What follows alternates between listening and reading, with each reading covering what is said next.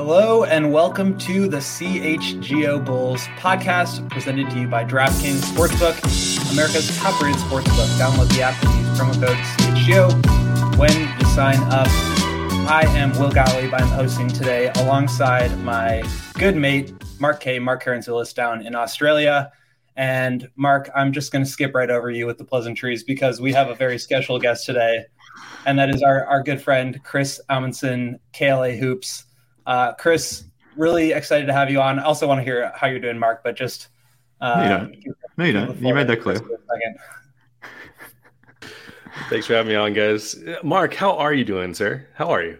Thank you. Oh, well, I'm, I'm good. I'm good, Chris. Thank you for asking. I'm, I'm, I'm doing well, my friend. Uh, William, how, how, are you? Uh, even though you begrudgingly jumped over me, but I, I'm well. Thanks for checking in on Chris. But how are you, my friend?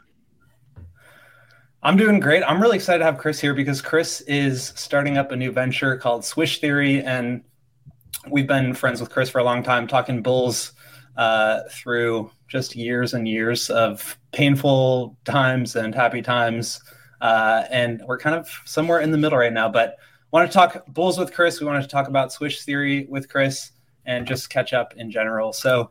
Uh, Chris, for for those who don't know you and don't know Swish Theory, just wanted to give you the floor to sort of give the uh, give the rundown. Yeah, um, for those of you who do know me, you know I'm a Bulls fan. For some unfortunate reason that doesn't make any sense, I've decided to pick this team. I, I don't live in Can Chicago. please tell the story of this. Can you please tell the story so, for the people who don't know? It's a good one. I don't think I've heard the story. I need it. It's, it's, it's not your typical a, story. Let me say that. It's not. It's um. So I went to. I'm from Southern California. I grew up during you know, the not watching basketball. No, no one in my family, none of my friends were really big sports people at all. We'd watch, you know, the World Series or the NBA Finals occasionally, and that was basically my sports experience until I went to college. I went to BYU in Utah, and at the time I was there, Jimmer Fredette was a big star. If you guys remember, in about 2011, um, he ended Bulls up legend, by Jimmer the Kings. Fredette. Bulls legend Jimmer Fredette. If anyone has a Bulls jersey with Jimmer Fredette's name on it, please contact me. I'm looking for one. I will buy it off you. Email the um, description. So I knew it's funny. He he ended up getting drafted by the Kings, and a few years later, I'm in law school, um, and he, I remember seeing the news that he got traded to the Bulls, and I knew enough about the NBA to know that the Kings were not a great franchise for development or almost anything else at that point. And so I was curious to see if Jimmer was going to pan out in the NBA. And so I started watching Bulls games, and it was it was you know February March. Uh, it was right after Luol Deng had gotten traded. Derrick Rose was already out for the season, and the Bulls were basically like left for dead by the organization. And then Joakim Noah and Taj Gibson and all those guys just kind of like went on this huge tear. Point Noah was a huge thing, and I don't remember Jimmer playing very much uh, that season, and he ended up, you know, washing out uh, in the next year and then becoming a god in China. Um, but I remember falling in love with this Bulls team. It was so stupid. Like I'd never seen a team like that where the point guard was the center basically for for so much of the game, and you know they just they played with so much heart. And so I started watching the Bulls games because I was really interested in the Bulls and their success, and I'd never really had a sports experience before like that. And so I started, as I usually do, anything I get into, I get into like way too deep. And so I started going on like uh, Blog a Bull and you know messaging back and forth, and ended up meeting like Stephen Noh, and then eventually met Mark and Will, and you guys right. And so it's become like this entire thing, and now basketball has decidedly consumed my life. Um, and it's all thanks to me being curious if Jimmer Fredette was going to be a bust or not. so that's that that's is... why I'm a Bulls fan. That is so funny because one, Jimmer Fredette played uh, 56 minutes with the Chicago Bulls over eight games, which is nothing. But also like Mark's story of just like growing up, you know, watching one of the few teams that's probably broadcast there and in the Jordan era, me being from Chicago. It's like two relatively standard like yeah. Bulls fan origin stories. And so that yeah. is just that is. That's peak. why I love it, and that's what that's why I wanted. I knew that story in advance, or I I, I don't know how we we we'd, we'd crossed paths on that story before. I don't know where or, or how, Chris, but uh, yeah, to your point, Will, I've got the standard international story. But you know, Jordan bandwagon. You know, you're you're a Chicago person, and then Chris is a a lawyer. Jimmer Fredette happens to be fan. Jimmer- Jimmer fan. so it is what it is. But um, look, we all have our strengths and weaknesses, I guess. But I don't. I don't blame you for falling in Chris. love with. Uh, I don't. Yeah, I don't blame you for falling in love with that Joakim Point Joakim era. That was that was something. It's all been downhill since then basically like I've, i came in in basically the worst era of bulls basketball after that it's, been a It's lot of been downhill since Mark and I started watching too. Yeah, there's been more bad than good. Let's let's be honest. But uh, nonetheless, it's led you to this point where you've created your own website, Swish Theory. You and Lara were doing things over there. You've got more uh, content creators up there as, as well. But um, you know, I, I won't give the spiel. I'll let you uh, tell the people who are listening into as to what Swish Theory is all about, the podcast, the website, all that sort of stuff. So uh, give give us the uh, the once over as to what it all what it all means, mate. well it's funny it all kind of started because of you mark uh, you started a discord channel for bulls hq and laro and i ended up joining and talking a lot of bulls and i eventually decided after being a guest on your podcast kindly i had no experience no really good reason to be on it um, I, I was on a, a podcast as a guest with uh, it was me and, and Evan Zalcha, who is a great, great, smart Yeah, Bulls fan. yeah. He's just a good person in general. And so it, it kind of gave me this confidence of like, I would like to actually start a podcast. And so Laro and I ended up starting a podcast, Bulls 101, with uh, the Barroom Network about a year and a half ago. It was March 20. I don't, I don't know dates anymore since the pandemic, but Yeah, we did it for a whole year. And then Laro decided that he wanted to get hired by uh, Sys Hoops, I think Sports Information and Systems Solutions, something like that. I apologize for butchering your name, Sis, but um, he worked for them, and so I was actually looking for another podcast partner because I still wanted to do Bulls analysis in some way, and um, and Lara was working at the time and he couldn't, so I reached out to Chip Jones. If you guys know who Chip Jones is, uh, he does basketball scouting, video editing for uh, the Thinking Basketball podcast, um, and which is an amazing podcast. And, and you know, Ben's just a really incredible basketball mind in general. So I reached out to Chip, and Chip said, "Yeah, let's let's do it." And then within two weeks, Laro's position with Sis, like his little term was up. And so he decided to join. And then we were talking about the podcast, and it just evolved into this idea of what if we did something a lot more than just a podcast? What if we and this was kind of when like the Stepien was kind of phasing out. It eventually got Mhm. announced that it was leaving, and I was like, man, I feel like there's this space in basketball where there's these really talented people, and a lot of people in like draft Twitter, for example, had gotten hired by NBA teams the last few years. yeah, And I knew there was a lot of talent there. There's a lot of people that are doing really great work, but their work is not being recognized. And so Chip, Laro, and I, and we ended up bringing on uh, Ross Pinsler, who is Arturus fan club, if you guys know, and then Matt Powers, who uh, was formerly of the Stepien. And so the, the five of us decided to create this new website, Swish Theory, and, and brand, and bring on a lot of contributors to showcase their work. And, you know, so we've got, if you go to the swishtheory.com, it's got a podcast. Lara and I are doing a podcast league wide, not just the Bulls. Um, and th- there's tons and tons of scouting reports. Um, there's another podcast called Finishing Touch, which is about like development, just really like nerdy. If you if like basketball inspires you, like welcome home. Like this is the place you want to be. Um, and it's just a lot of really interesting people from diverse backgrounds that are contributing and kind of moving the sport forward. There's not any like agendas or you know we don't have to answer to anybody. It's write what you want to write about. Just do it really well, and and that's basically it. So I think it's really cool. I've had a lot of fun doing it. It's way, it's a huge commitment for me, to, and covering the league as a whole has been uh, exhausting so far. I'll just say uh, I haven't been able to watch as many Bulls games as I'd like as a result, which is also kind of sad. Um, but it's been really rewarding so far, and I think there's a lot of opportunity for us to grow and to do some really cool things in basketball, and and hopefully have people that have that talent be recognized and kind of be more to the forefront versus a lot of the kind of typical media that we consume. So I think it's really fun. I'm really excited about it, and obviously that's why we did it. Um, but yeah, I, I'm really excited, and I really appreciate you guys having me on to to give my little spiel on it. Yeah, look, no, no problem. But uh, obviously, interesting project that you guys are diving into. But more importantly, maybe you can tell. I mean, you mentioned the website, but in terms of socials, the podcast, yeah. uh, where can people follow all that sort of stuff?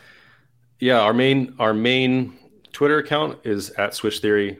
So that, that's you know most of the stuff that gets funneled through that main account, swishtheory.com. We've also got mm-hmm. Instagram. I think it's also the Swish Theory on Instagram, and we're expanding. So we're you know we kind of had a more uh, a more focused launch, I guess you could say, and we're doing a lot more. But I the scouting reports, I think, if anyone's really interested in that kind of stuff, we're breaking down prospects for this upcoming year, as well as a lot of young players in the league. And for me, it's really fun because you'll watch a random game on a Tuesday night and you'd be like, oh, this is a really interesting player. I don't really know a lot about him. And you can kind of go and find out, like, do a quick scouting report of what is this guy yeah. good at? What is he not good at? What is his role on this team?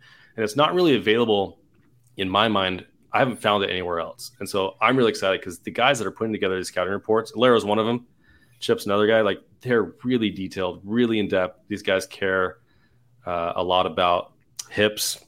Uh, they get they care a lot about you know the, the, the these things that like these ang- the angles and all these different things that are you know player development, draft development stuff that I'm hips not and thighs, baby.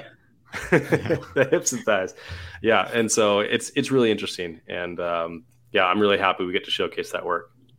Yeah, and I'm glad uh, I'm glad that you're able to really lay it out for people. I'm looking at the site right now. It's just it's clean. You know, there's good content on it. There is still a lot of bull stuff that's forward facing, just with uh, the group of of folks that are contributing right now. So for the Bulls fans that are listening, it's definitely worth going to um, theswishtheory.com. Make sure you go check it out and support those guys on on all their socials because they've already done a lot of great work, and I know there's there's going to be a lot more good stuff to come. Definitely, definitely. Well, look, mate, uh, all, all the best in in the venture. Uh, as someone who's been in a similar position in terms of starting a podcast, starting a website, all that sort of stuff, trying to kick it all off the ground, understanding the work that goes into all of that. Um, uh, I'm, I'm, empathetic of it, I suppose, and I'm, I'm, wishing you all the success to you, Lara, and the team, I suppose. So, uh, yeah, appreciate you guys doing that. Um, there's definitely space for that type of content out there, and uh, yeah, I guess just good luck with it all. That's all. That's all I would say. And um, yeah, I'm sure you guys will do well, knowing knowing the character of you, of you guys, but also the, the the the, smarts and IQ that you all have. Um, I, I can't imagine this being anything up anything else but a success. Thank you. I appreciate it. I hope so. Well, I, look, I, I had to say that nice thing because you said a nice thing about me, so that was that was just me returning. and so, you know, the, the the the reverse side is it's all your fault if it fails as well. Well, yeah, true, true. Business. all good, all good.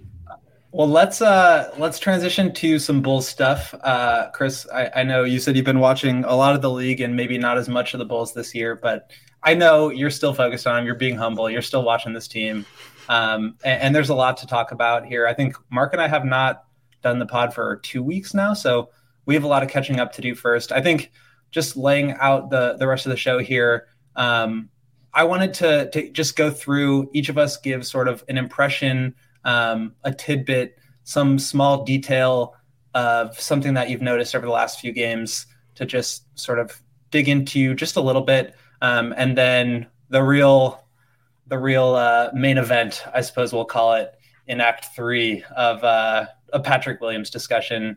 Um, two two of the more opinionated folks I know about Patrick Williams, and uh, I think it's just it's good to to really see all sides of that argument. But let's start with uh, some of the smaller stuff. Um, I wrote recently, actually today, uh, and I'll bump it again tomorrow for for the Monday morning crowd. Um, about this just insane opponent three point shooting that the Bulls have faced uh, over the course of the season so far. Um, really just trying to like break down where some of these defensive breakdowns are happening and understanding if it's like, is it bad luck? Is it something the Bulls are doing wrong? Are they not contesting? Are they not, you know, forcing the right shots? But I mean, is this something that you guys have have recognized and uh, are you sort of as perplexed about it as I am? Yeah, I mean, pretty hard not to recognize it just because it's coming barrages and, and waves. Like, uh, what was it against the um, against the Spurs? I can't remember the exact number, but uh, the Indiana Pacers have had huge numbers. The Celtics went off in, I think it was the first quarter of that game. the Sixers the other day or on, on Saturday night. I think it was in US time, if I'm not mistaking that in getting my time zone time zones correct. Like they were five and nine in the first quarter. Like this has just been a consistent theme where okay, your three point defense has been bad, but it's been bad to the point where teams are just going off. And I mean, some of it is shooting variance, some of it is this team's just you know shooting the lights out for whatever reason. Maybe that's just a, a weird trend, but at the same time I think it would be wrong to sort of overlook the fact that there are real issues in terms of their three point defense, their their rotations on weak side in particular. That is, something I've caught. Um, you know, not surprising when you when you're starting, you know, Zach LaVine and and DeMar DeRozan that, that those guys occasionally will get some um, rotations and switches incorrect, and lo and behold, that that generates three point attempts for teams. And you know, NBA players are just too good. You can't leave them open, or even you know half a step open, and that's enough for them to drain three. So it's a problem. Um, I don't think it is just hot shooting. I think there's very uh, systematic issues with the three point defense. I don't think it's necessarily scheme based in, in, in the sense that Billy's telling them to do the wrong thing or anything of that nature. I just think it just comes down to the personnel and you know they're not being engaged or understanding what they should be doing, um, which is problematic. But it's not again unsurprising given the uh, given the names involved, particularly in that starting unit. I just want to go through the actual numbers there because they really, I mean, it's just kind of insane. So last game, 76ers, six for 10 on threes in the first quarter, 10 for 20 in the first half. In the Spurs game, they started five for six from three.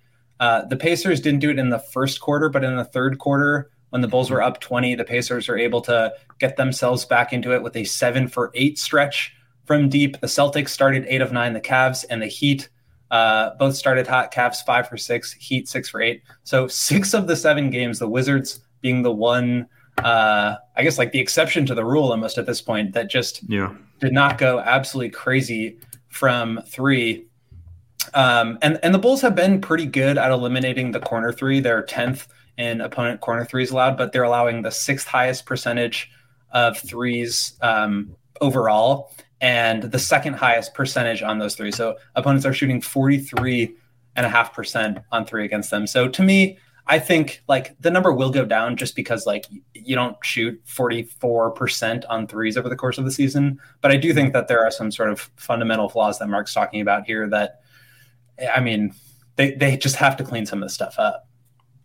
No doubt. Well, I think another thing, there's a couple of contributor contributing factors here that we haven't talked about yet, which is Zach has been in and out of the lineup. And so when you have inconsistency in your starting lineup, it can mm-hmm. affect the way you start and it can affect your rotations and the kind of the execution of those. So, uh, and then Ayo was obviously out this last game. And so there's been some incons- inconsistency there. And the Bulls, because of Vooch's strengths and weaknesses on the defensive end, uh, he's playing up closer to the level. And so there's a, there's a tendency to help a lot from, you know, the guys on the perimeter are wings are we're depending on them a lot for rim protection or to kind of you know stem any bleeding from any pick and roll advantages created for the other team.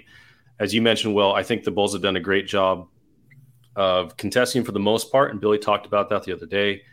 And you know, in their rotations, they they have gotten pretty good. I mean, they're they're doing like little X outs to try and make sure that the corner three is is not given up. So I think they're doing okay, but it's early season variance, as you said. Um, it's the it's the inconsistency of the lineup, and I think the Bulls defense specifically is kind of designed to help and get them in rotation. And you know that has every every Bulls defense or every defense in general has a weakness to exploit. And you know, uh, three point, especially above the break, and in those corners, if the if the Bulls defense is in rotation and we're not exactly where we need to be, you're going to see more of that. So I do, I do think the number will come down, but it is very concerning that every team basically we face so far has just been lights out at some point in the game against us, and most of them early.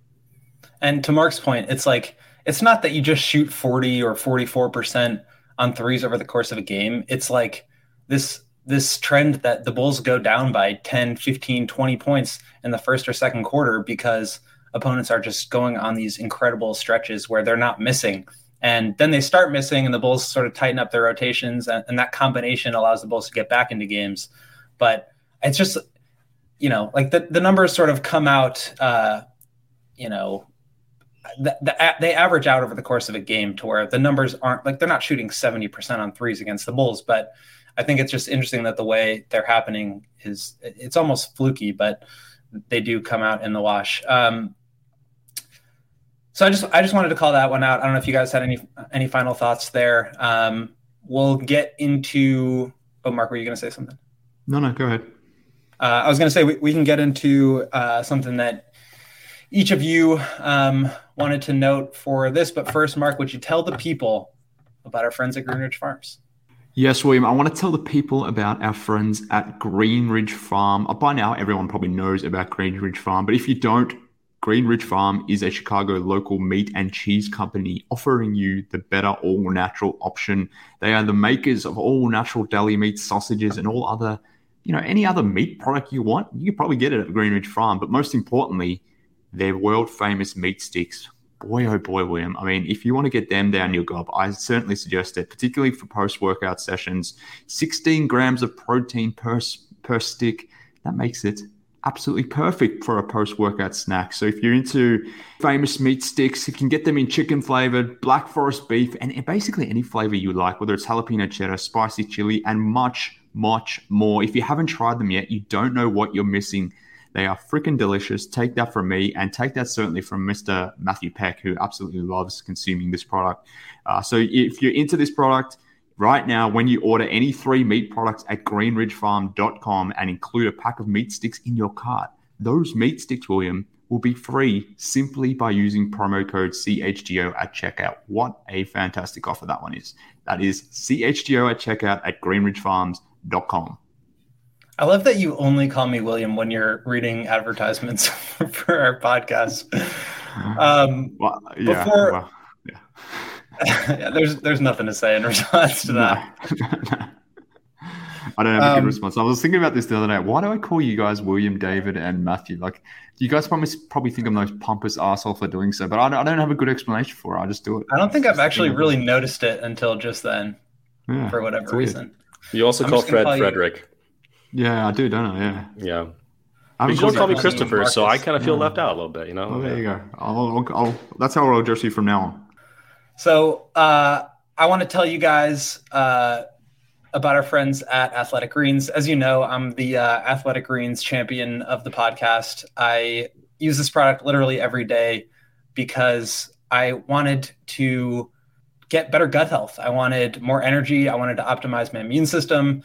And all these supplements and pills, it's like it tastes gross. There's not uh, just an easy all in one option until I got Athletic Greens. And with Athletic Greens, you are getting your 75 high quality vitamins, minerals, whole food source superfoods, probiotics, and adaptogens to help you start your day. It's a special blend of in- ingredients to, as I said, support your gut health, nervous system, immune system, energy, recovery, focus, and aging, all the things that you want to support. Um, it tastes great. It's lifestyle friendly, whether you're keto, paleo, vegan, gluten free. It contains less than one gram of sugar. There's no GMOs or chemicals or anything like that. And it is cheap. It costs you less than $3 a day, which is cheaper than your cold brew habit. So, right now, it is time to reclaim your health and arm your immune system with convenient daily nutrition. It's just one scoop of water every single day. That's it. No need for a million different pills or supplements to look out for your health. And to make it easy, Athletic Greens is going to give you a free one year supply of immune supporting vitamin D and five free travel packs with your first purchase.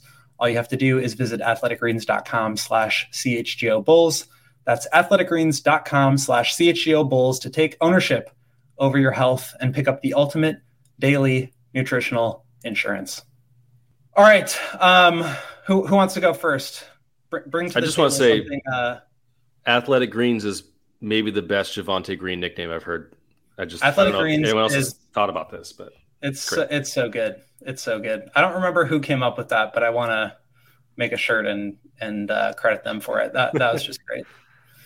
Um, also, oh my god, that uh, I I was talking to Javonte after the last game because Mark, you and I both posted the same clip where the ball was coming to him and like it was kind of a sloppy pass and he needed to yeah. rotate to the corner and he just kind of like tip past it.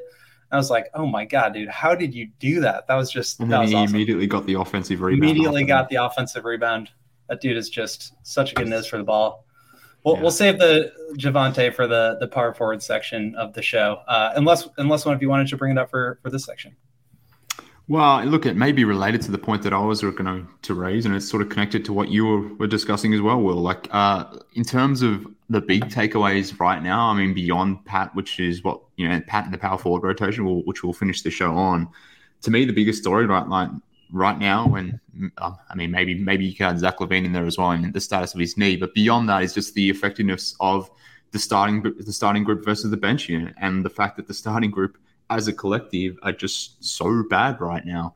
And it connects to what you were saying, Will, in terms of the, the three point shooting issue. Like the most of the most of these three point barrages that are occurring against the Bulls is happening when the starters are in, typically early in games, or like like you mentioned there with the Pacers game, that happening in the third quarter. Obviously, that carries over some to the bench units, but more, more generally, it's been happening against the starters. So, uh, I guess my takeaway in connecting it back to what you sort of said there, were like it's all linked in a sense. Like this, what we're dealing with in terms of uh, starters giving up massive leads, what the starters giving up, uh, you know, a million diff- a million threes it seems, or at least that's what it feels like. It's all connected in that sense. So, like the, the takeaway that I wanted to raise, I guess, over the last six seven games is the fact that this starting unit, for whatever reason, just can't get it together.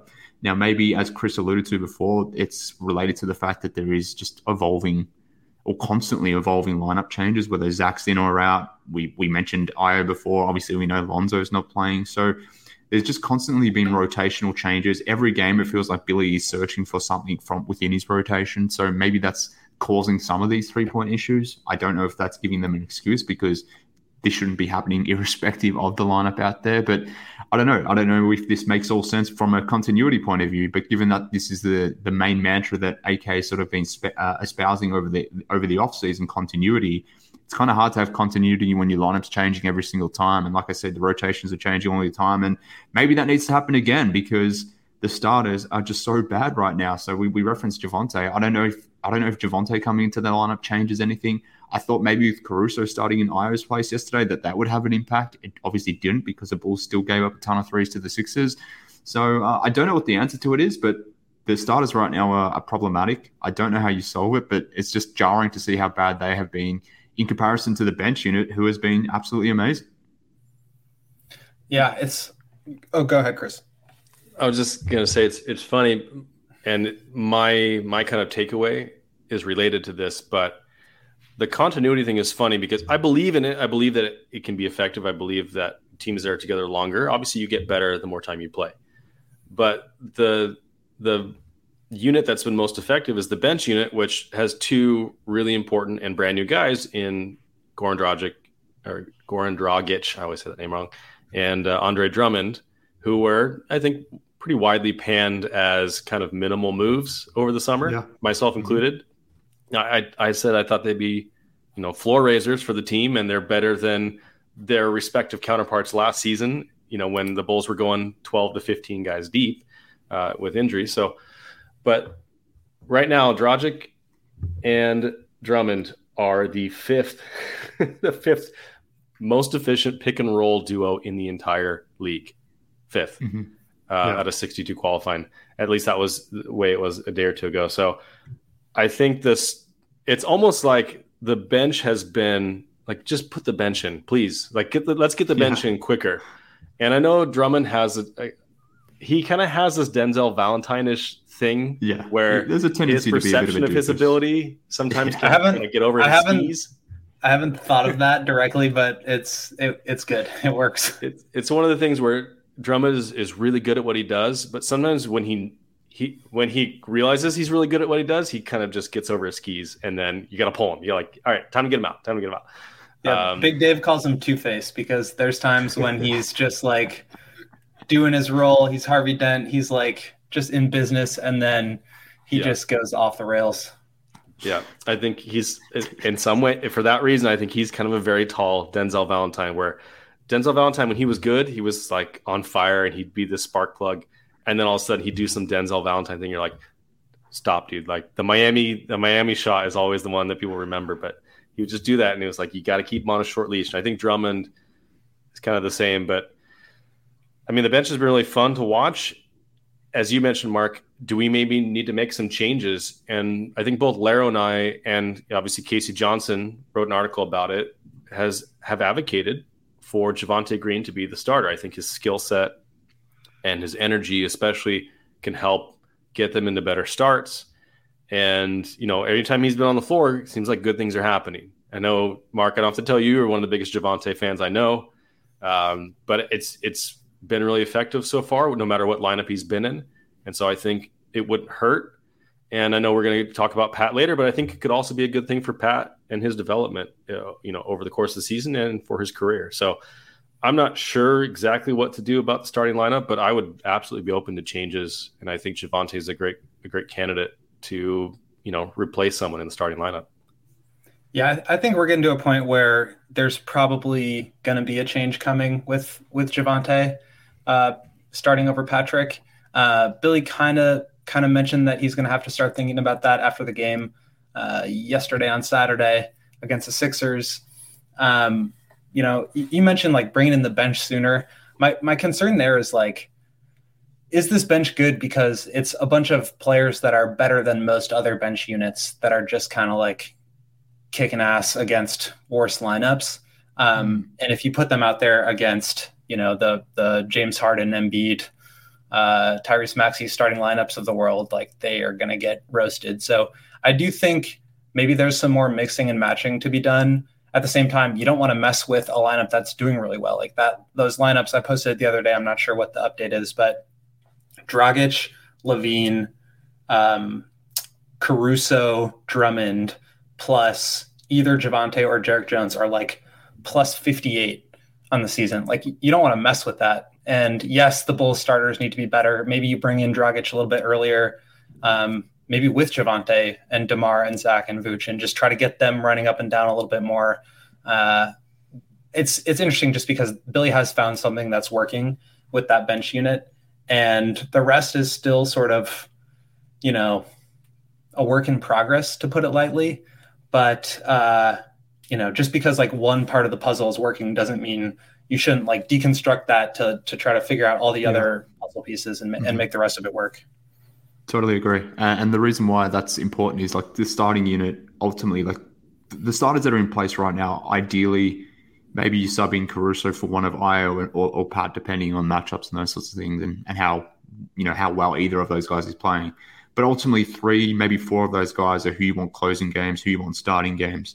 So even if you are manipulating rotation some, maybe you're changing the uh, the lineup maybe you're only literally changing one one guy out, and it'll be part of for Javonte. Like that's that's the only realistic change at the moment. So they're not holistic changes, but more generally, I don't think you can put holistic changes in there because ultimately this five man unit needs to get it together. Like this is who you want to be your closing lineup, ideally.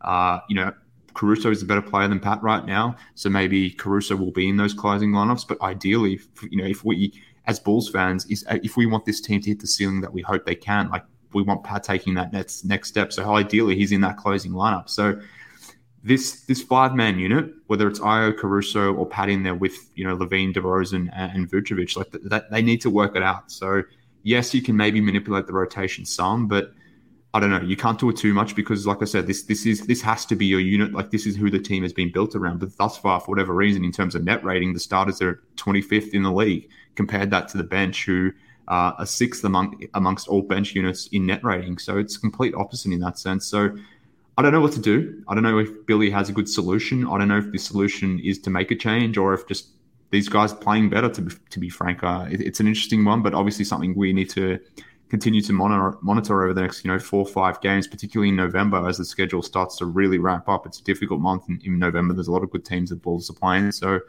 uh, you know it doesn't get any easier from that perspective. It does not. Yeah, I mean the the East is, as we've talked about, just super deep, and there are no there are no days off, and really the West is just as strong. I don't know if people are talking about it quite as much, but it's like those West Coast road trips mm. are always hard and brutal. You know, it's not, it's not going to be any easier this time. Uh, Chris, you got anything for us? Well, I'd, I just want to clarify. I, I, agree with you. The five man unit has to figure it out. These are the guys you really want on the floor, and they're supposed to be your best players. And we've yeah. also seen the fact that if you guys remember in the Cavs game when they had the all bench lineup against Mobley, Evan Mobley, and um, Donovan Mitchell, they got smoked. Smoked. and I honestly think that was. I mean, it, I I was upset about. Like I was tweeting about it like every five minutes for that game. I was like, "What are you doing? Like you got to put them, you know, you got to put starters in." The, and they made the, those changes, right? They put Zach in, or yeah, they put Demar in, yeah. and it was way better, way better. Yeah, yeah. So yeah, yeah I think there is some truth to that, where you, you can't just put them against the starters all the time. Now, there's situationally you can, but I'm not advocating for them to put in the bench sooner necessarily. It's just it feels like that when you're watching the game of the starters as a unit not performing as well as the bench, and you kind of like are almost waiting for the bench to come in to see to get that lead, you know, to get the lead back or to or uh, or to get the to cut that deficit. So the I other, agree. There's the other piece there yeah. that I've noticed and I've talked about is like I mean it's the defense. Like I, yeah. I, hate to like call them out, but Demar has been really bad in these rotations, and I think that's a big mm-hmm. reason why yep. teams are hitting a ton of threes. And when teams are just raining threes on you, you're taking the ball out underneath the basket, and when you're taking the ball out, you can't get out in transition, and then you're facing set defenses, and you have to do do exactly what Billy has been trying to avoid this whole training camp and preseason, which is making Demar do everything for you in the half court against a set defense. Um, and it's just these cycles that that really can only stop once you start getting stops. And I, for whatever reason, the second unit has been much better at that. Um, and then they leverage that into pace and transition play, and you know, attacking uh, a shifting defense. Um, so I think just locking up defensively is also a big piece of it. Yeah, definitely. And Chris mentioned this before, like the Bulls have been better at maybe Xing out. And Will, you noted before that they've, been good at, uh, you know, limiting corner threes. But a play that I've got etched in my mind from that Sixers game is where LaVine and DeRozan completely botched a, an X out to the point where uh, PJ Tucker, I think it was, made the made the open corner three basically. So they're they're bungling their their rotate uh, the rotations defensively in that sense. The, the help rotations haven't been good. Um, and, and it's connected to what, like I said, it's connected. Like the starting unit is bad. Why are they bad? Because in part they're letting these uh, opponents get off to these three point rampages that you referenced earlier. So it's all connected in that sense. Um, and, and I don't I don't know if there is a good solution to it other than just just don't be douchebags and play better. like just you, surely by this stage, like surely Demar, you've been you've been in the league for 14 years uh, what's this year eight for Zach, something like that. You should know how to rotate and, and rotate out to those shoes. Like that's, you know, you, people are going to start blaming Billy Donovan. It's already started. Um, it's going to continue to happen if this team, for whatever reason, has a losing record as they currently do. Uh, obviously, the coach is always the easy scapegoat from that perspective. But like, I mean, at, at, the end of the day, surely at this point, these two vets need to understand what the rotations are defensively. And if you're bungling that up, I mean, that's not from my perspective, at least. That's not on the coaching. That's on the player, uh, and it'll be interesting to see how it plays out and to see if they can really reverse the trend because it's uh, concerning at the moment. All right, so I want to give us enough time to really sink our teeth into the Patrick Williams conversation, but first, let's take another break here. Mark, can you tell us about pins and aces? I can, William. I will. I will do that. Pins and aces. If you don't already know, folks, they are the official golf apparel partner of CHGO. We love our pins and aces gear and get tons, I mean tons of compliments on and off the course.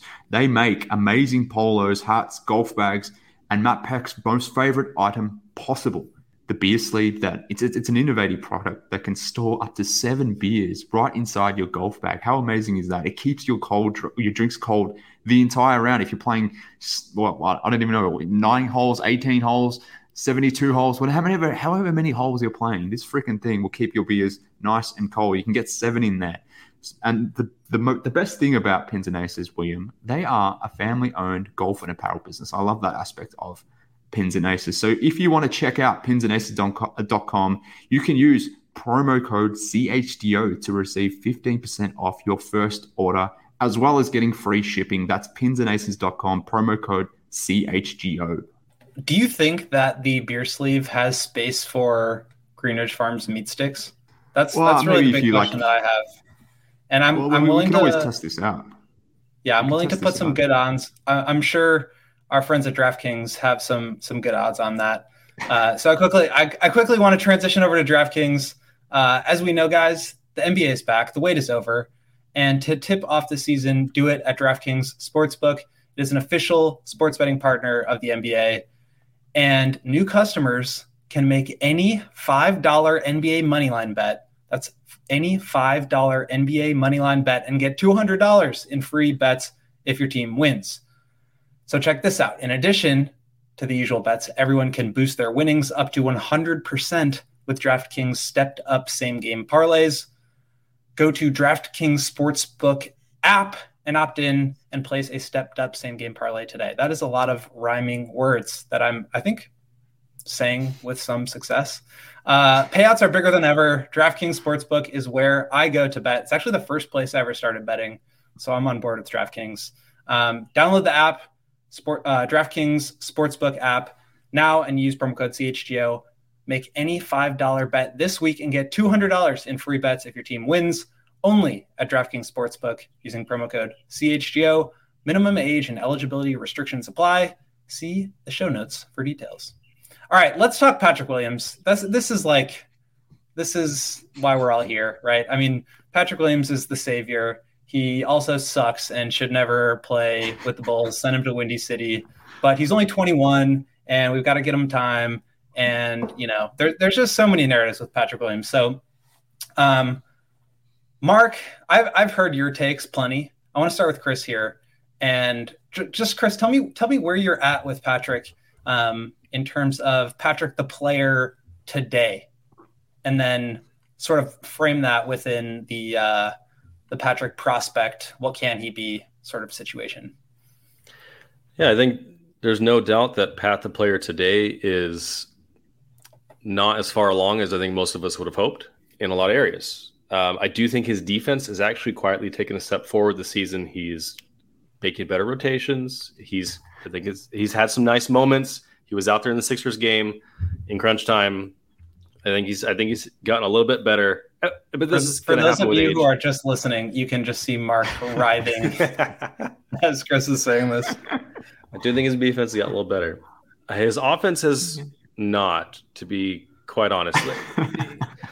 Here's the thing, and it and it has improved over the last couple of games, but the first three or four games, fans are freaking out because Patrick just looks like you or me out there. Like I'm not sure what to do. I'm just gonna stand in the corner, and it, it didn't matter if he was on the starting unit or on the bench. Like he just wasn't doing a whole lot, and so he has been. It, seems like there's a concerted effort, either by Pat or the team, coaching, or all three, um, to get him involved as a starter, to get him involved in screening, to have him involved in action. He's been t- taking the ball up. He's been, you know, doing a little dribble handoffs, things like that, just to just to kind of get in the flow of the offense. It feels like he's been trying to crash the glass a little bit more. His numbers have not reflected that. He's he's still at like two rebounds, three rebounds a game. Uh, in those last few games, it's just you know it hasn't it hasn't come to fruition yet. But you're seeing small signs. The problem is we wanted to see those small signs like year one and year two. He didn't really have a year two, which really sucks. And he is 21 and he was drafted as someone who was unfinished. He was a bench player from Florida State. He had a lot of tools, he had the size, he had a lot of skills, but he was very unfinished in a lot of ways. And obviously his his more passive personality has not lent himself he's not given himself, you know, has done done himself no favors, um, especially on a team which at the time he was drafted was, you know, had a very different direction than about halfway through his first season. They completely pivoted as an organization to try and build around Zach LaVine and win now. And so that's going to have developmental uh, outcomes that you're not, you know, that aren't always in the best interest of the player.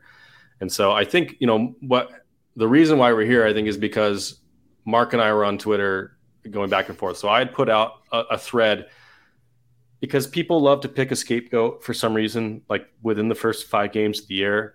Last year it was Vooch. Year before that it was Wendell. Year before that it was I think Kris Dunn. you know, like they just the Bulls fans love to pick a scapegoat for everything that's wrong with the season. Um, and so the the noise was growing about Pat, especially in in regards to Javonte Green. And so I just put out a, a tweet that said a little thread that said it's not just Pat. Now, Pat has not done as well as he wanted, as we want him to, as he wants to. He needs to be better, no question about it. But there's also the developmental aspect. There's a lot of different things, team fit, what the what the coach is doing to put him in the right position or not to. You know what his his role on the team. There's a lot of different factors that affect a young player's ability to be successful.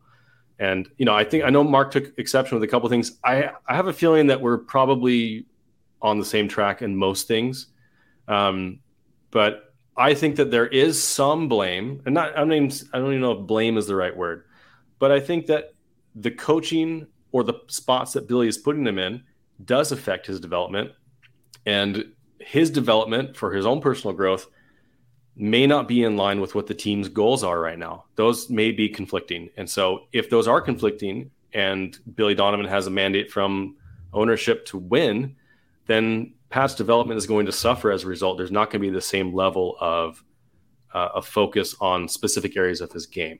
That doesn't mean he can't be successful as a more role, you know, as a more focused role player.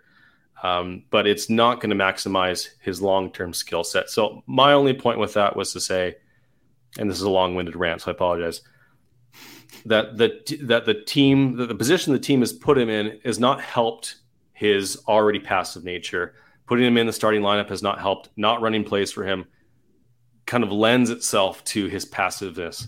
And I thought the, the Bulls needed to do a better job, which they have done since I wrote that, of getting him involved in the offense, getting him involved uh, as a pick and roll uh, pick and roll ball handler, uh, if it made sense in the second unit, which maybe it doesn't because Dragic and and Drummond have been so great. So that's kind of my spiel, and I'm I'm excited to hear Mark uh, tell me I'm wrong about everything. No, well, you're not wrong about everything. Some things, but not everything. And like like you, you mentioned it there, but I fundamentally agree with you on most of that. But my issue with it is we make so many concessions for Pat that we don't make for other players, and and that bothers me. And I, I mean, and on a number of different levels. There were so many points that you raised there that I wanted to hit on, but like one that immediately jumps out to me is like in comparing, you know, Pat to Coby to Wendell to Lauri, like all of those guys, Pat has had the, the easiest, absolute easiest. If you want to talk about, uh, you know, guys that have really been impacted from a Bulls development point of view, I if, if I can get behind Lauri and Wendell suffering greatly because of, uh, you know, the Garpax era, having to be coached by Jim Boylen, having to be playing next to really bad players. That impacts your ability to to be effective. But from my perspective, like of, of all the draft picks that have come through in the last four or five years, Pat has had the easiest time. One, because he's been coached by an actual coach in Billy Donovan. Two, the organization has a lot more stability than what it ever did um, under AK that compared to sort of Garpax and all the noise surrounding the team from that uh, that perspective. But now as well, like he's playing next to so much better players. Like playing next to Demar LaVine Vooch, that should be much easier than playing next to I don't know, insert a, you know, just a long list of players that have been terrible on this roster that Lauri and Wendell had to go up against. So we make so many concessions for Pat. That annoys me. Another thing that we continuously talk about is the fact that you know this isn't re- next. Uh, this isn't really year three. This is actually year two. He's only played 90, 98 games or whatever the number is now. Maybe it's hundred now. But I guess my my reflex to that or my my contention to that is Wendell Carter, after two years, had played less minutes than what Pat had done entering year three. So Wendell, Wendell had played less. Obviously, that Wendell had his own injury issues. But my point here is like Wendell only played 3,100 minutes for the Bulls. That was enough time for AK to clearly decide we want to move on for this guy. We can argue the merits of whether they should have or not, but that was enough of a sample for them to do that. Pat at the moment's at 2,600 minutes in his career. So the time is coming soon for the Bulls to make a decision on Pat. I'm not necessarily suggesting they should trade him or do anything of that nature. I'm not. I'm not suggesting that at all. But I, I guess my point here is we were more than comfortable in making assessments about you know lesser players. Let's say about Wendell Lauri on on who have played similarly minutes. Maybe their career wasn't as interrupted. Maybe they didn't miss a good chunk like Pat did. But I guess my frustration with it is we just make so many concessions for this guy. Yes, he's got things to work on all of that nature. But I, I, just think he's got it. I think he's had it the easiest out of all of these draft picks that have come through. And um, what we saw against the Sixers is exactly what I wanted to see from Pat. Like he, you can do that, and irrespective of whether you're getting touches on offense, just give me give me stuff on defense. Give me stuff, you know, as a rebounder. There should be no excuses for Pat ending games with zero rebounds or one or two rebounds per game. Like that, that that's absolute nonsense. Uh, I, only, I know he only had three rebounds against the Sixers the other day, but like he was he was strong on the glass. He had that massive rebound. He was turning defense into offense. Like he was just doing basic role guy stuff that is, which is exactly what I wanted. I don't care about his offense. But I guess that's just where a lot of the conversation goes to his offense and this whole aggression thing. To me, like I don't care about that. I think he can still be a good and effective player, irrespective of where his offense is at. I and I also don't believe that he should have the ball in his hands. Whereas I don't know, some people do. I guess so I know I've I've I've now returned serve here with a big long long ass round of myself, but I just think we make Pat too many concessions for Pat. Ultimately, he needs to be better. Whether it's you two or we you three or whatever the situation is, he needs to be significantly better. He isn't.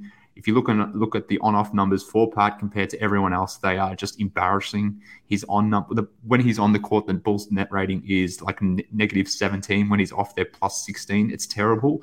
Um, he needs to be better, and hopefully he can be better or, or replicate what he did against the Sixers because that was actually a good sign. If he can do that, then yeah, I'm, I'm all, all for Pat playing more, but um, based on what he's produced thus far, it's it's it's concerning.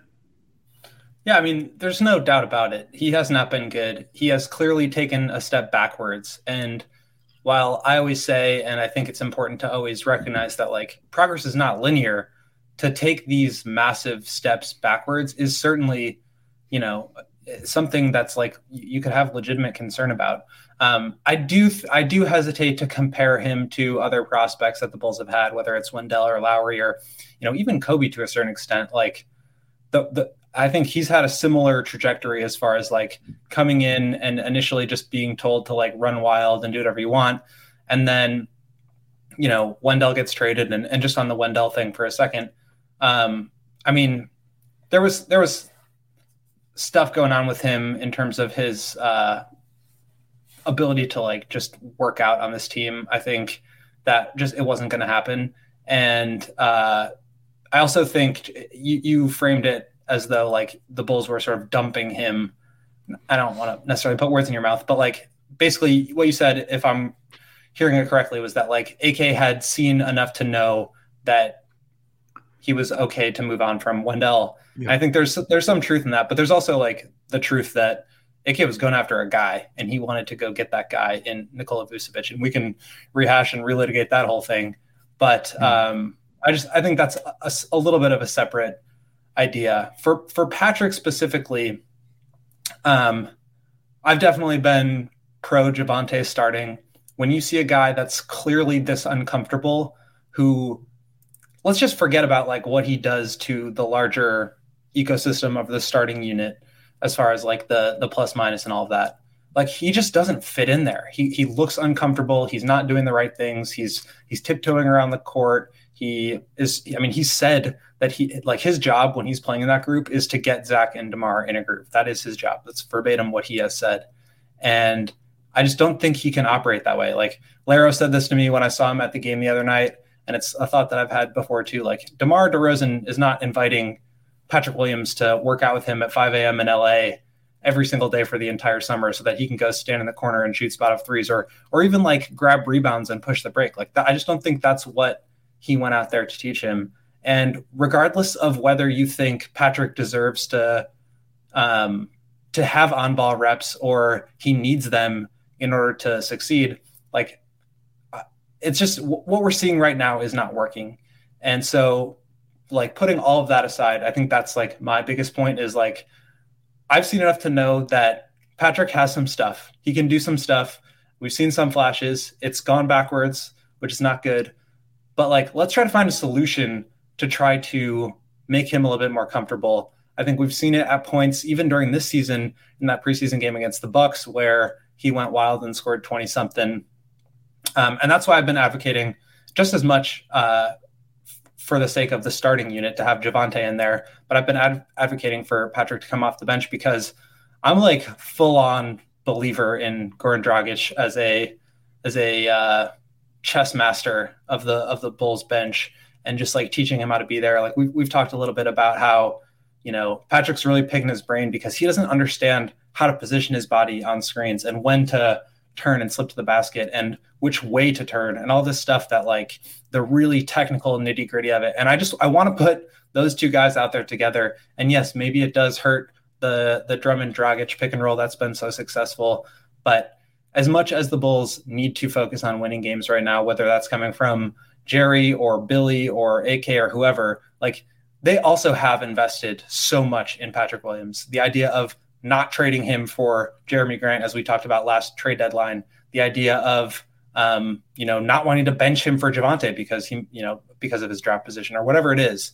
Uh, they need to figure out if he's a player, whether they do that to trade him or to like eventually have him in the starting group. But my my whole point with it, and I and I think I agree with both of you guys for the most part, is just like I just need to find a solution that is going to change something because right now it just feels like he's stuck in a rut and I'm I'm hoping that they move him off the bench not as a demotion but just like give him an opportunity to play lower leverage minutes with somebody who I think who I think can really help him. Yeah, you guys make you guys make good points and I, I agree a couple things that Mark said. I agree in general that it's usually better to play with better players. But it depends on your role and depends on the consistency of that role. Pat has not. I, I, think we do give him a lot of leeway because he's young. He was a, a reach, right? It was like a, a big swing that they took. It was not the guy that anyone had mocked it for at the time, and so they do. And they do have a lot of. They do have a lot invested in him from a draft pick standpoint, right? Like they they picked him at four, so. I think Will makes a good point here about DeMar DeRozan and Zach LaVine and Vooch, they're they're the offense, and it doesn't make sense from a a team standpoint to put the ball in Pat's hands t- if it's taking it away from those three guys. That's, that's not going to lead to more wins now, and that's what the Bulls want to do. So Pat's kind of caught in between these two timelines. When he first got drafted, he was the timeline, like that was like the guy, and I thought they were going to trade Zach that season, um, but Zach ended up being so good that they they they went the other way. They traded Wendell because he was their best asset at the time um, for Vooch, and you know, it's really kind of gone awry since. I, I think young guys in general need a cons- they need a clear role and they need consistent playing time, and Pat has had neither.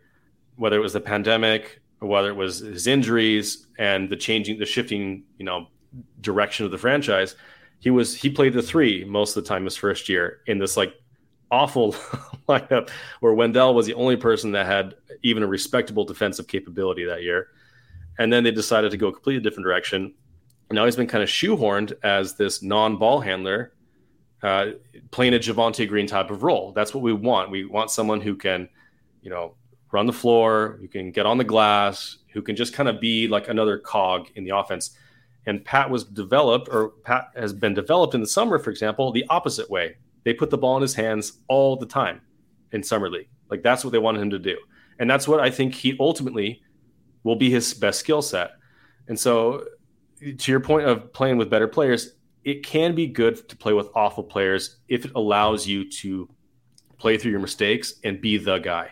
So if he was playing on a full tanking team, if the Bulls had not, like, let's say the Bulls had traded Zach LaVine, Wendell, you know, Wendell and Lauri and Coby don't need the ball in their hands to be as effective. But Patrick, I think, would have been the guy. I think he would have been the guy they would have put the ball in his hands and just kind of let him run with it. And that's going to be the best for his development.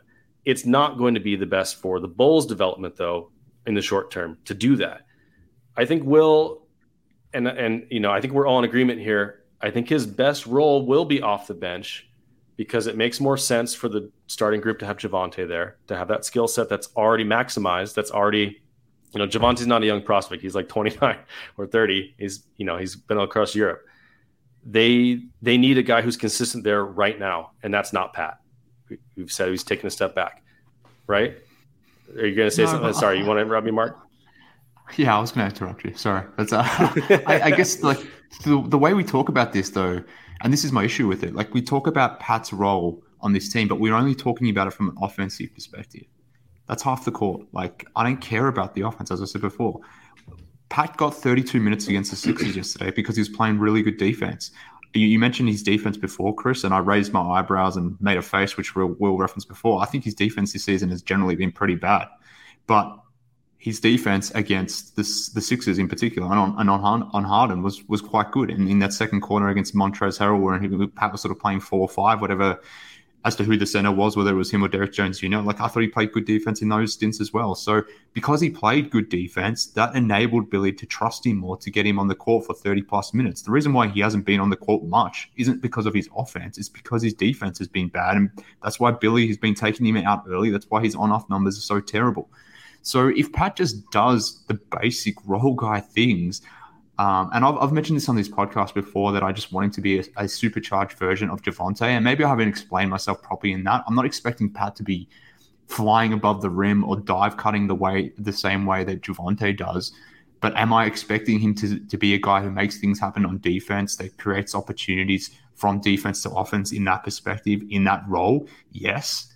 Can I do I expect him to have more than two rebounds uh, on a particular game, or like it, like it was the other night? Uh, was it the Spurs game or the other game before that where he had zero rebounds? Yes, like just do those things, and we can talk about the offensive stuff later on. And and but the, I guess that's my issue. Where, like we, we when we're talking about rotations, lineups, and all, all those sorts of things, we're doing it with the consideration of how Pat fits offensively. We never talk about it defensively, but like he is, or in theory, should be the perfect defensive option at power forward. But we never frame it from that perspective. But I will just point to the Sixers game yesterday. We've seen other games where Pat's played really good defense at power forward that has enabled him to stay on the court. Yeah, he's going to be the fourth or fifth option on offense, but that's always going to be the case uh, when you're playing with LaVine, DeRozan, and Vooch. And irrespective of whether he's coming off the bench or not, ideally we still want Pat closing games. So if he's going to be closing games, he's going to be needing to play with these players eventually anyway, whether he's starting off but the think, bench or, I think or not. You're, so. you're operating under the assumption that like he that he even should be a good defender right now. Like we cut him slack offensively because he's a raw prospect. I think that that totally applies to his defensive end too because he has never been a very good defensive player he doesn't have i mean he's he's a tools guy right like he came out of college without a true skill set that he could fall back on and i still think that's the case he doesn't do anything at a very high level. And i'm talking about like at a above average starter level. And so when you're running around there playing not to mess up it becomes really hard to do anything on either end of the court. So i i totally agree he needs to be better defensively but i also put that in the same category as you know he needs to be better shooting the ball. He needs to be better attacking closeouts. He needs to be better base cutting baseline cutting. Like i just i don't think i'm i guess my thought about the defense is like i don't expect him to be good there either because he's just he hasn't proven to be he's shown flashes the same way he has on offense but he has not put anything together and maybe that's that's a problem in the way that like the larger fan base talks about him of and just defense in general, right? Like that just doesn't seem to be as important to most people. But like he's been pretty bad his entire career defensively, as much as it hurts to say. Well, let me frame it this way then. He has significantly more development scope to be a good defensive player than he does offensive. And that's just because of the, the construct of the team. He's going to get significantly more opportunities to, to uh, develop from a defensive standpoint than he will as an on ball guy. So that is my expectation. Um, is that fair? I think it is. I think the, the, the organization is asking him of that to be at a, at a minimum and that to be his role. I just think he has more scope to be better or more influential in year three as a defensive guy than, than an offensive guy for all the reasons I noted before. Like he's just not going to be an on-ball guy playing next LaVine, DeRozan, and Vooch. That's just the case. Sorry. Sorry, Pat. That's, that's the situation. But can you do things on, on defense? Yes, I think you can. I think you can develop, develop in that role. You've shown me signs time and time and again that you can be good on defense. I'm not, not expecting to be an all world type defender in year three, but can you be average to good? I, I think that's in play. Uh, so I, I, don't think we should be making the, the, those concessions for him that, you know, any, anything less than being good on defense. I think that should be the minimum minimum expectation. I wouldn't call it like a concession necessarily. I just I look at it the same way I look at the offense. You say I don't care about the points per game. That's that's I mean, and obviously you, you want to care about something with him, but I just I think that the we have to lower the the bar for him, the the expectation because right now he's he's not only going backwards, like he's regressing. Um, but yeah, I mean, I just think that the expectations on him to be productive on either end right now are just not quite fair. Uh, I, I fear, vehemently disagree, William. Uh, and this is this is my thing. Like, so you do call me three. William outside of ads. you're, you're, the, you're the fourth overall pick. This is year three if if my expectation for you it now has to be reversed back or regress to the point where Pat needs to come off the bench, that we can't have any expect or lowered expectations for him on both sides of the court, like that's just not that's not good enough for me. I'm sorry, it but sucks, like, but like okay. what do you do? You just hold him. Yeah. You continue to hold him to higher standards that he can't get to. Yes, like they, they yes. have to coddle him a little bit because otherwise he's just no. gonna continue to go backward. I'm gonna, I'm gonna have to, I'm gonna have to come down on on on Will's side on this. Here's the thing: I don't think the fact that he's picked fourth should mean anything at this point. I don't think the fact that it's year three should mean anything it at this does. point. It does. I I think that's a that's a fan perspective and fan expectation that we put on. Now the, the organization has high expectations of him because of yeah. where they picked him, but that's why it matters. That's why matters. I know, but I don't think that we it should be the standard against which we hold him at this point because he didn't really play a year two. As Will said, he he came out of college as an unfinished, like, hey, he's got lots of tools. They have not been developed. What have the Bulls done to develop those tools? His first year, they didn't develop him on ball, and they had him playing out of position defensively as a three for most of the year, right? The second year, they're like, hey, let's play him as a four. He didn't play all year. So I would not expect him to be really good on defense. Now, should he be better from an activity standpoint? Absolutely. And I do think he's made some strides there the last few games. That's encouraging. Do I expect him to be defensively stalwart in general? No, because he's 21 and he's only played one season and he wasn't very good in college. Like I don't, I, I agree with Will. I think we have to hold him not to a lower standard, but to his own standard. I, I think we have to we have to hold him against who he is rather than where he was picked. And I know maybe that's unfair. I don't know, but to me, it's like that. There's there's a lot more at play. Guess, it's not as black and white. Yeah, I guess the the way that I would like to reframe it is like he has not played good, and we would hope that he played better, right? Like I don't think anybody disagrees with that. And he should be. And it's disappointing that he isn't. But like what can you do other than try to figure out the next thing because again, what we what we've seen now is not working. Continuing to expect him to be, you know, even better than we thought he could be when he hasn't even gotten to the point where he should be. I, just it's it's like a difficult thing. And so like it's the same when you know, the Bulls come out and last season they rip through their first 35 games, and they're winning all these games, and all of a sudden we're starting to think of them differently than we thought going into the season. I think we have to just like be willing to adjust the expectations and roll for Patrick. And does that hurt? Yes, for sure. Um, and and also like I think it is in a lot of ways, to Mark's point, sort of a disaster if he's not developing at all. But I, again, I just the way I'm looking at it is like, what do you do other than just like adjust the filters now and and try to move forward? I, th- I think you're going to end up with two solutions here. If the Bulls continue thinking that they are a, you know, high end playoff team, they're going to trade him. They, because they can't focus on the development that he really needs and should have and has not had to this point. They're going to have to trade him because if they want to win now, they need that kind of, kind of guy, and they've got other needs on the team that they that a team will be intrigued enough to trade stuff that's better for him now. I think he still has a lot of value around the league. Or they have to realize that they're not as good as they think and pivot the other way. I, I honestly think they're going to come to that point at some point this season.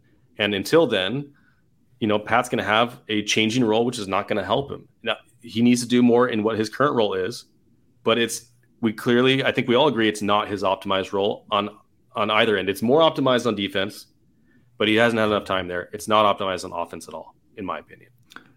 Yeah, well, look, I, I mean, I just fundamentally disagree, and I'll, I'll end it here because I could be banging on about this for all day. But I just, I think he does have development opportunities on this team. Um, I don't think uh, you know, yeah, sure, maybe you can make the argument that he would develop different skills if he was in a different role, where if he was in on-ball scenarios more, maybe if he was playing with, uh, you know, the Magic or another bad team at the moment, or the Pacers, whoever it may be, he'd get more on-ball reps in those scenarios. He would develop those skills faster, yes.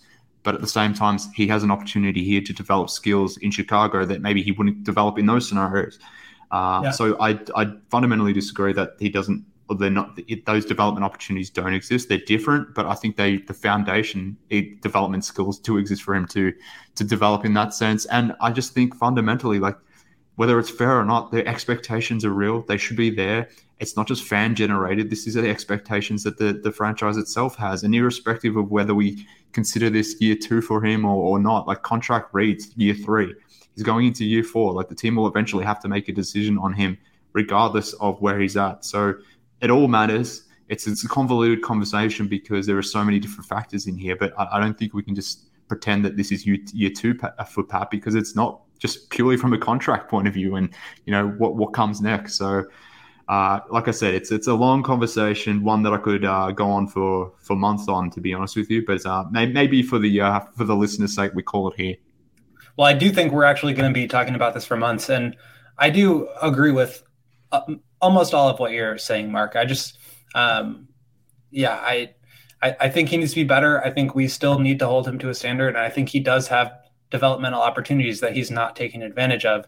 But I also think clearly something is wrong here, and they have to be willing to adjust. And I'm not sure what the adjustment is. That's on Patrick and Billy and the front office to figure all of that out. And hopefully they do, because you're absolutely right, Chris. I mean, this trade deadline is going to be a really key point for the Bulls moving forward. Uh, it's going to tell us, obviously, a lot about what direction they're going to go, what kind of team they think they are, what continuity really means uh, to hit the over under on 1.5 continuity calls per podcast. But uh, we will be back, um, and Chris will have to have you back on here to talk about all this down the line. Um, always great talking with you, Chris, and obviously Mark.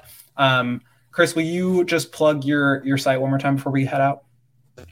Yeah, you can find it at theswishtheory.com. Uh, you can follow us on Twitter at Swish Theory. Uh, Larry and I run a pod at Swish Theory Pod. You can find it on any podcast platform you use. And then I'm at KLA Hoops on Twitter. And I still tweet about almost nothing but the Bulls. Good. I'm glad you got yourself in there. Uh, I am at Will underscore Gottlieb. I am with MK Hoops as always. And Chris, again, is at KLA Hoops. Guys, thanks so much for chatting. And we'll be back next week.